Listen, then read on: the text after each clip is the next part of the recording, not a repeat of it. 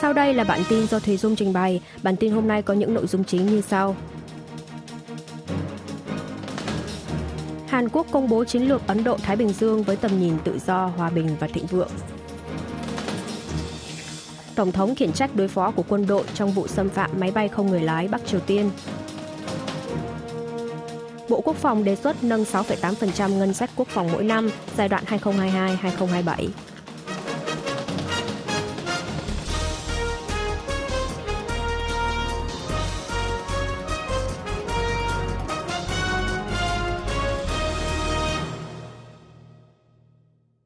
Hàn Quốc công bố chiến lược Ấn Độ-Thái Bình Dương với tầm nhìn tự do, hòa bình và thịnh vượng. Tránh Văn phòng An ninh Quốc gia Văn phòng Tổng thống Kim Song-han ngày 28 tháng 12 đã công bố báo cáo cuối cùng về chiến lược Ấn Độ-Thái Bình Dương của Hàn Quốc. Kể từ sau hội nghị thượng đỉnh Hàn Mỹ vào ngày 21 tháng 5 năm nay, chính phủ Hàn Quốc đã chuẩn bị cho việc lập chiến lược Ấn Độ-Thái Bình Dương. Tại hội nghị thượng đỉnh Hàn Quốc, Hiệp hội các quốc gia Đông Nam Á ASEAN diễn ra tại Campuchia vào ngày 11 tháng 11 vừa qua – Tổng thống Yoon suk yeol đã công bố khung phát thảo chiến lược với ba tầm nhìn là tự do, hòa bình, thịnh vượng và ba nguyên tắc hợp tác là bao trùm, tin tưởng và cùng có lợi.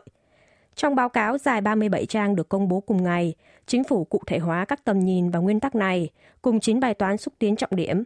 9 bài toán bao gồm thiết lập trật tự dựa trên chuẩn mực và quy tắc, hợp tác thúc đẩy pháp quyền và nhân quyền, tăng cường hợp tác không phổ biến hạt nhân và chống khủng bố, mở rộng hợp tác an ninh toàn diện, mở rộng mạng lưới an ninh kinh tế, tăng cường hợp tác ở lĩnh vực khoa học công nghệ cao và góp phần thu hẹp khoảng cách số trong khu vực, đi đầu trong hợp tác khu vực liên quan tới biến đổi khí hậu và an ninh năng lượng, đóng góp tích cực về ngoại giao bằng cách tăng cường hợp tác phát triển và quan hệ đối tác, tăng cường hiểu biết lẫn nhau và giao lưu văn hóa, nhân lực.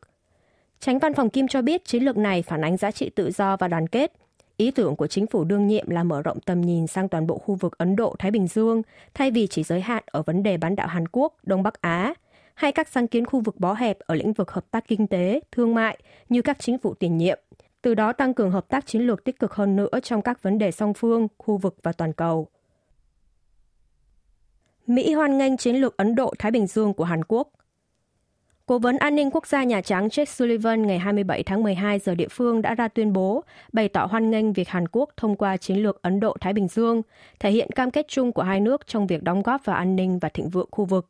Ông Sullivan đánh giá chiến lược lần này của Hàn Quốc đã đề ra cách tiếp cận toàn diện, thể hiện quyết tâm của Tổng thống Yoon suk yeol và người dân Hàn Quốc trong việc bảo vệ các giá trị phổ quát như pháp trị và nhân quyền. Cố vấn Nhà Trắng nhận định mục tiêu mở rộng hợp tác với các đồng minh và đối tác khác trên toàn khu vực Ấn Độ-Thái Bình Dương của Hàn Quốc sẽ góp phần tăng cường năng lực chung của hai nước trong việc thúc đẩy không phổ biến hạt nhân, đẩy mạnh hòa bình và an ninh quốc tế. Chiến lược lần này dự kiến sẽ góp phần đẩy mạnh sự tham gia của Hàn Quốc vào các lĩnh vực mạng lưới an ninh kinh tế khu vực, hợp tác khoa học công nghệ, biến đổi khí hậu và an ninh năng lượng. Mỹ cảm ơn năng lực lãnh đạo của Tổng thống Yoon suk yeol cũng như của Hàn Quốc – chúc mừng người dân Hàn Quốc đã có một chiến lược mới, có thể giúp ích cho sự phát triển của một khu vực Ấn Độ-Thái Bình Dương tự do, hòa bình và thịnh vượng. Tổng thống khiển trách đối phó của quân đội trong vụ xâm phạm của máy bay không người lái Bắc Triều Tiên. Một quan chức cấp cao trong văn phòng Tổng thống Hàn Quốc cho biết sáng sớm ngày 27 tháng 12, chính phủ đã tổ chức cuộc họp rà soát tình hình an ninh khẩn cấp, thảo luận về vụ xâm phạm của máy bay không người lái drone Bắc Triều Tiên xảy ra một ngày trước đó các quan chức quân đội đã báo cáo về vụ xâm phạm của máy bay không người lái Bắc Triều Tiên lên Tổng thống. Được biết, Tổng thống đã nổi giận sau khi nghe báo cáo. Ông Yun đã chỉ ra thiếu sót trong diễn tập của quân đội, cũng như khiển trách gay gắt Bộ trưởng Quốc phòng. Tổng thống đã chỉ thị rằng nếu như Bình Nhưỡng điều động một drone bay xuống miền Nam, thì quân đội cũng phải đáp trả tương xứng bằng cách cử 2 đến 3 drone bay lên miền Bắc. Về việc lần này chính phủ đã không mở cuộc họp khẩn của Hội đồng An ninh Quốc gia NSC, quan chức trên giải thích rằng tình hình hiện tại chưa cần thiết tổ chức cuộc họp của Hội đồng An ninh Quốc gia.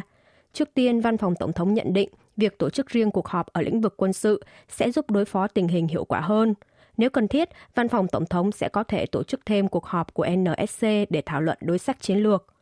Tại cuộc họp nội các tổ chức vào ngày 27 tháng 12, một ngày sau động thái khiêu khích bằng máy bay không người lái của miền Bắc, Tổng thống Yoon suk yeol quy kết vụ việc lần này đã cho thấy thiếu sót lớn trong trạng thái sẵn sàng đối phó của quân đội trong nhiều năm qua.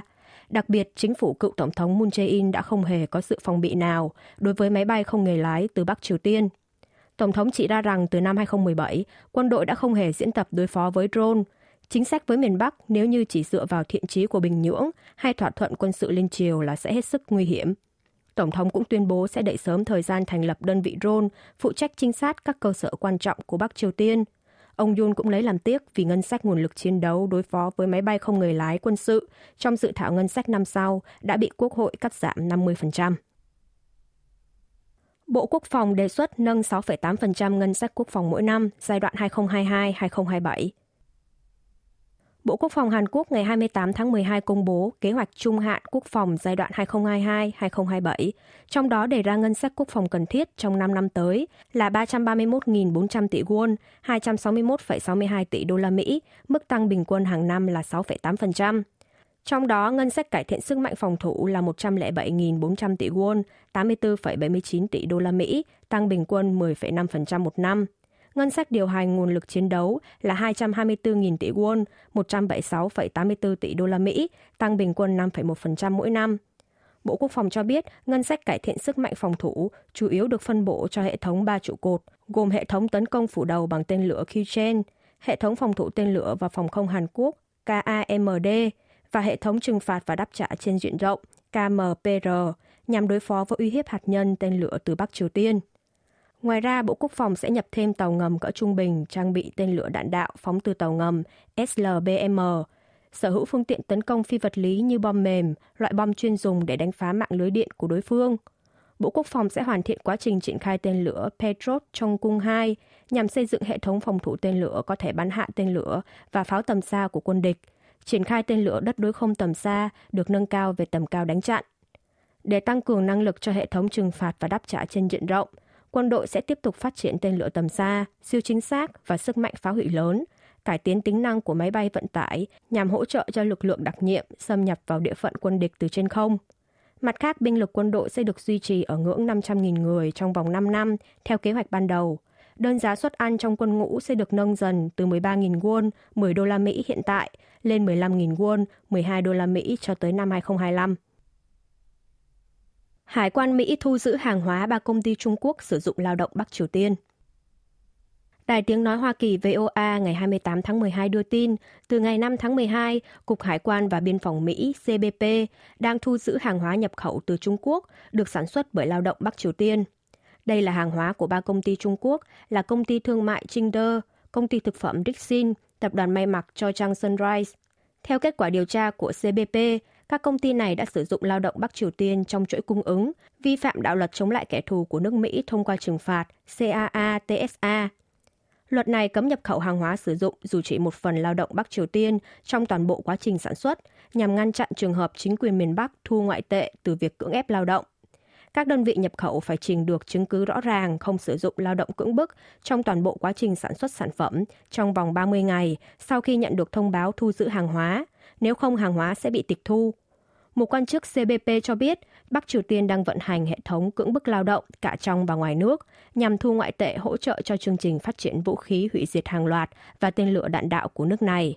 Tháng 3 năm nay, CBP cũng đã thu giữ hàng hóa của công ty sản xuất quần áo thể thao Trung Quốc Li Ning tại tất cả các cảng nhập khẩu vì nghi ngờ sử dụng lao động Bắc Triều Tiên.